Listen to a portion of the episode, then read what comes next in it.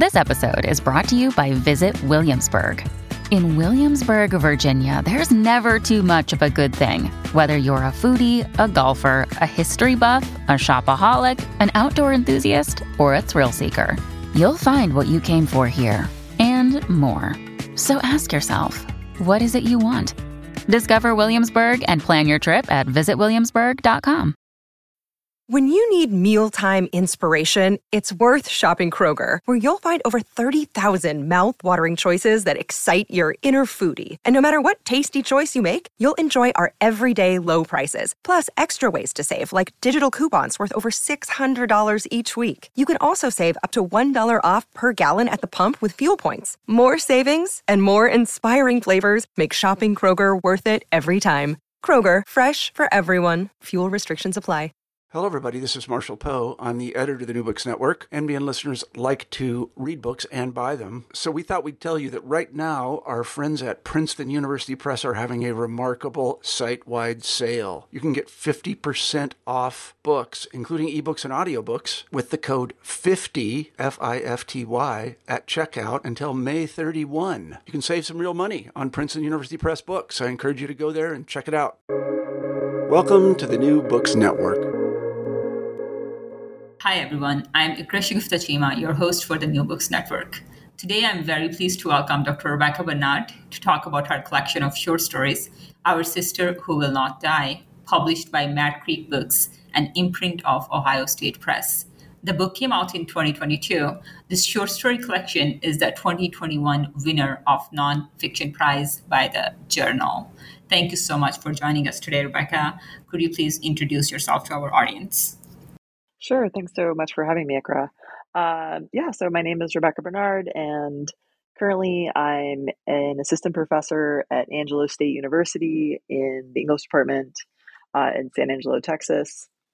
And I am primarily a fiction writer, but I also um, have published some essays as well. And uh, yeah, I guess that, that's about it. Thank you. Uh, how would you introduce or describe this collection of stories to our audience?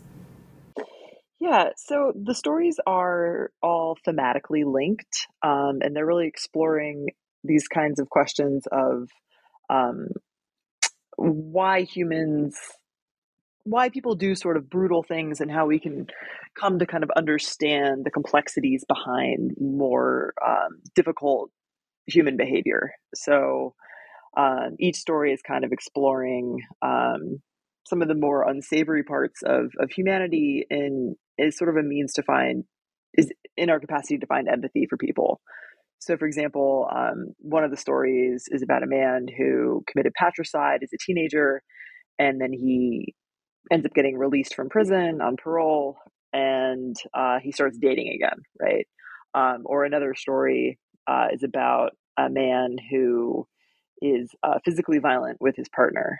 Um, so that is um, and as he man it, and it kind of you know i mean he's so it's so it's really looking at characters who not that we want to forgive them for their behaviors but how much can we kind of understand them and and how much can we find empathy for them despite you know the ways in which they um you know have wronged others yeah definitely. And i think that's where the strength of your stories lies too because it doesn't only ask us to understand these characters but it also gives the reader a chance to test their own humanity in a way in situations that most of the time people don't think about or they don't encounter on regular basis.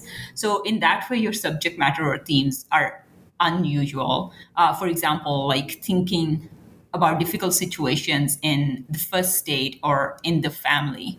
Um, so you manage to keep the focus on the emotional turmoil or conflict that arises out of these events and not the events themselves, um, which can be a challenging thing to do. How do you deal with that in your stories? Right. Well, I mean, I think a big part of it for me is is not sort of glorifying these sorts of like acts um, but instead trying to understand like the psychology right so for me especially like so for example with for within the family which is the first story in the collection um, it's about a mother who has lost her husband and sort of as she goes through the pretty intense grieving process. She and her son develop this relationship, which is, you know, ends up being potentially inappropriate. Um, and so when I was writing it, I was thinking, you know, I didn't want to write a story with like about incest necessarily, right? But I wanted to explore like how could I how could I come to understand why why something like that could happen, right? Um not in any way again to like forgive or excuse, but really just to kind of understand the psychology. Like I truly believe, you know, that as human beings, um, we're all sort of capable of things we might not kind of think about um, and that you know fortunately for most of us we won't end up doing but i think it's interesting to kind of work through that psychology. So for me it's not about the sort of salaciousness of um, of what someone's done but trying to understand like what would lead someone to do this right?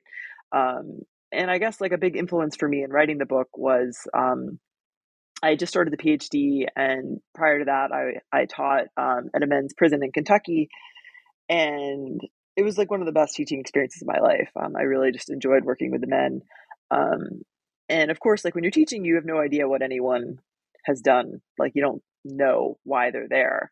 Um, but it was a maximum security facility, and so most of the people were there for things like murder or rape, or and it just made me think about how I think we want to sometimes dismiss people as being like evil or monsters because they commit these sort of acts.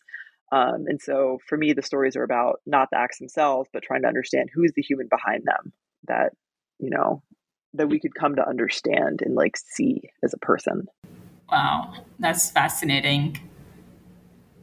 Um, as you mentioned, a lot of your characters and the way you think these characters um, it's like in difficult situations, characters themselves are people who are experiencing extraordinarily difficult or unusual emotional situations. How did you figure and write these characters' interiorities in your stories? Yeah. Um, I mean, I guess the thing is, like, I, I'll admit, I'm not, although in, in other works, like in the novel that I'm working on, I have done a little bit more research in terms of psychology um, a lot of this here was me sort of just sort of piecing through um, in that sort of emotional way. Um, I really think that even if we have sort of like, um, I guess, I guess I, I'm a believer in that emotions are the thing that sort of unite us and tie us together as people, right? Um, I was thinking of this story. My sister was a in one of her training when she was becoming a social worker. She worked at a um, a psychiatric hospital uh, for where people were um, who had committed for people who had committed crimes. So it was like a essentially a psychiatric like prison facility. Um, and this idea of early on, I mean, when she was like trying to figure out how to con- connect to her to the people, right? She was like, you know, if we don't share the same kind of perception of the world, like how can we relate? And and one of her supervisors something said something about like this idea that you know the emotions are the same, the fear is the same, right? So even if like there's this kind of difference in what we perceive to be real, it doesn't matter because the underlying emotions like are things that we all kind of experience and can understand.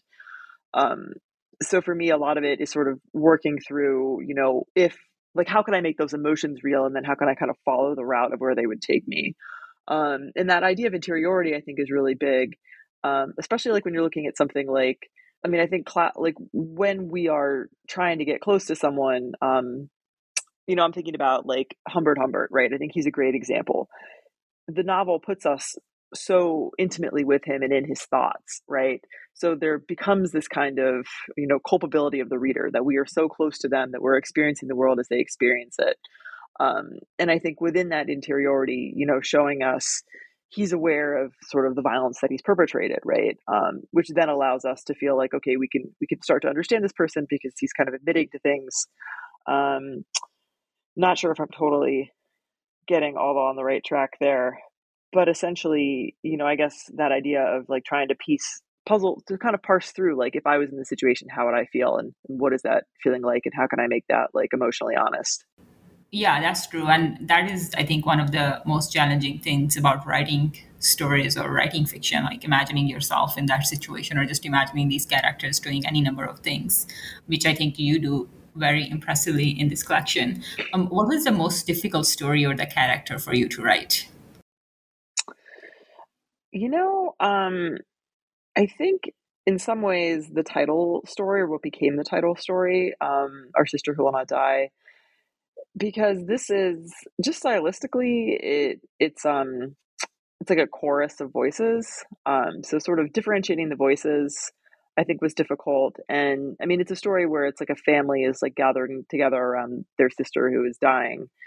Um, and so I guess having that sort of just just stylistically for me, I mean, it was it was sort of difficult to have that many kind of long monologue type speeches, and in some ways, it almost feels like play like to me. Um, you know, and then I guess another story that I spent a while on in kind in terms of revision and things was the um, the longest story we've disappeared, um, and that's one that I kind of just I think it took me a while to kind of figure out um, the angle that I wanted to take with it, um, and it was one where the sort of psychology because essentially it's it's a it's a it's a man it's a it's a boy who ends up kind of enabling his friend's drug use um, and i think I think that was one where I I had to spend a fair amount of time.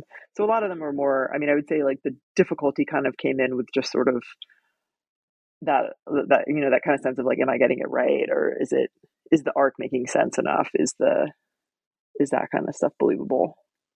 Right. Yeah. So my next question is, what is your favorite story from this collection? And I know a lot of people don't like this question because it's you know like difficult to choose between your own work and in my own experience, I feel like the latest thing that I have read or the latest thing that I have written, I usually just kind of like end up being very excited about that, and it's not like necessarily you know what I think. Then after that like retrospectively the best thing. But still is there any story that you would choose as your favorite yeah, it's funny. I definitely I feel the same way. I'm like, oh, like it's always the most recent thing has the most like shine to it. And that's what's weird is that these stories are now, I mean, I wrote them like, you know, 5 6 years ago at this point. Um because I wrote them in the beginning of my coursework and yeah, I mean, I think the, the go-to one that I kind of think of is The Pleasures of Television, um, which I actually ended up doing another sort of revision after than the version that's in the book um, when it was published in Shenandoah.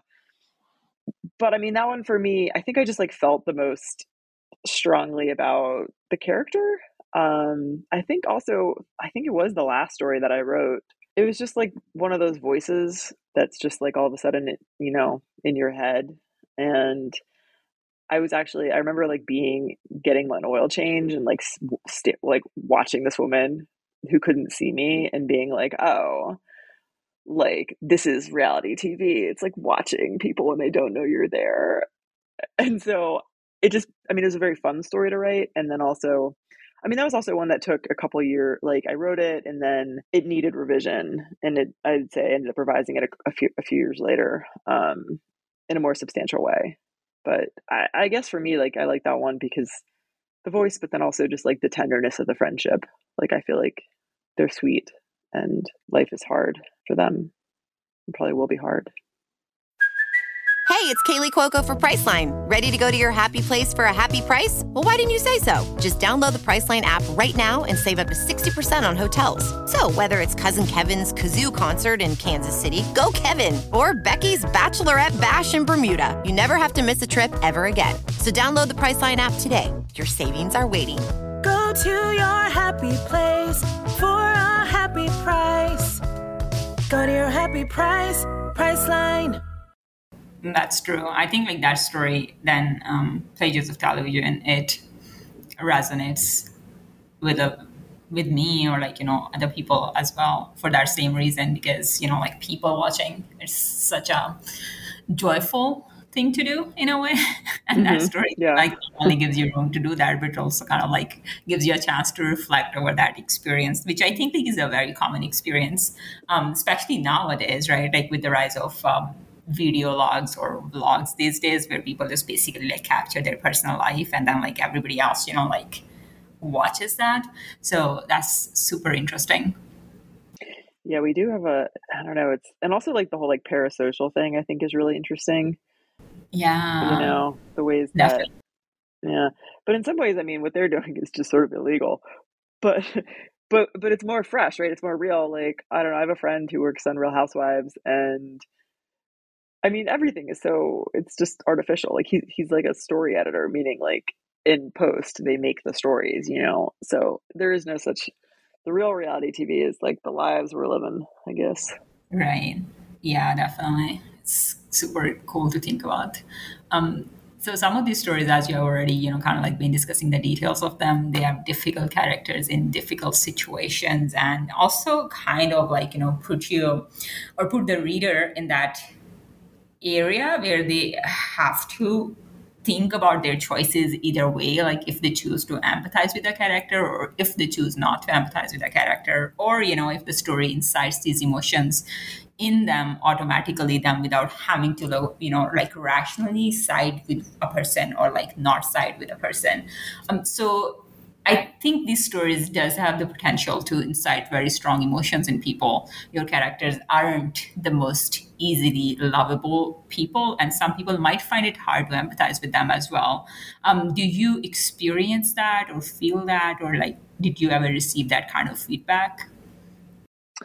Yeah, you know, um, I think it's. In, I mean, it's interesting, right? So the one with the woman who kind of, I mean, not to give anything away, but you know is a little maybe too close with their son. I remember in workshop that kind of sense of like some people aren't going to want to read this story right? Um, and obviously it's the first story in the collection so i guess it's kind of like hey. Um, but then i mean i think the main thing that i feel is kind of like um, that of course i like it it worries me that anyone would think that i'm like condoning these things, right? I mean, I think when I think about the ones like the one where the guy like kind of beats up on his girlfriend, I think I think there's like a precarity, right? In saying like, hey, like I want to know like what he thinks when in some ways we've only come we've only just begun to sort of deal with the sort of inequities in gender and in violence and stuff like that, you know? I mean, so like um, or there's one about a boy who has sort of committed a um, a school shooting, right? And I think again, it's like I worry. I mean, there's a part of me that's afraid that someone could read that story and think that I'm trying to speak for for school shooters in general or anything like that. And I mean, I guess that that's my sort of biggest concern is that for me, these are these are stories where I'm asking people to think about one particular, you know, permutation of a person, right? Like they're not nothing in this collection to me feels like it's meant to stand in for for the for a type of person but i i see them each as like individual characters i guess is what i'm saying right? Um i mean i guess the other thing is like i think you know as a culture yeah i mean i do think that there's this desire to like have clear definitions of like good and evil and criminal and and i do also think that i'm someone who's maybe on the pretty far spectrum in terms of like my thoughts about whether or not this idea of criminality exists.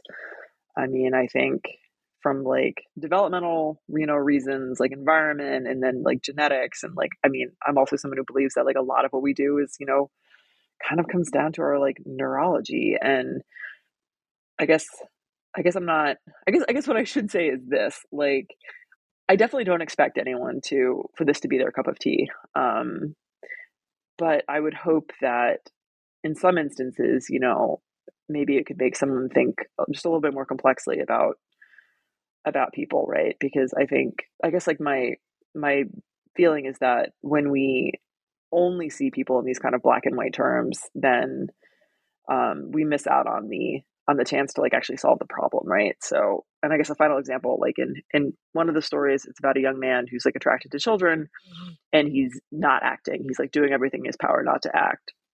And I mean, I think in actual society, this is a real kind of issue where we have something like pedophilia, which is so so demonized. And of course, I mean, obviously it should be demonized because it causes, you know, irreparable harm to the people.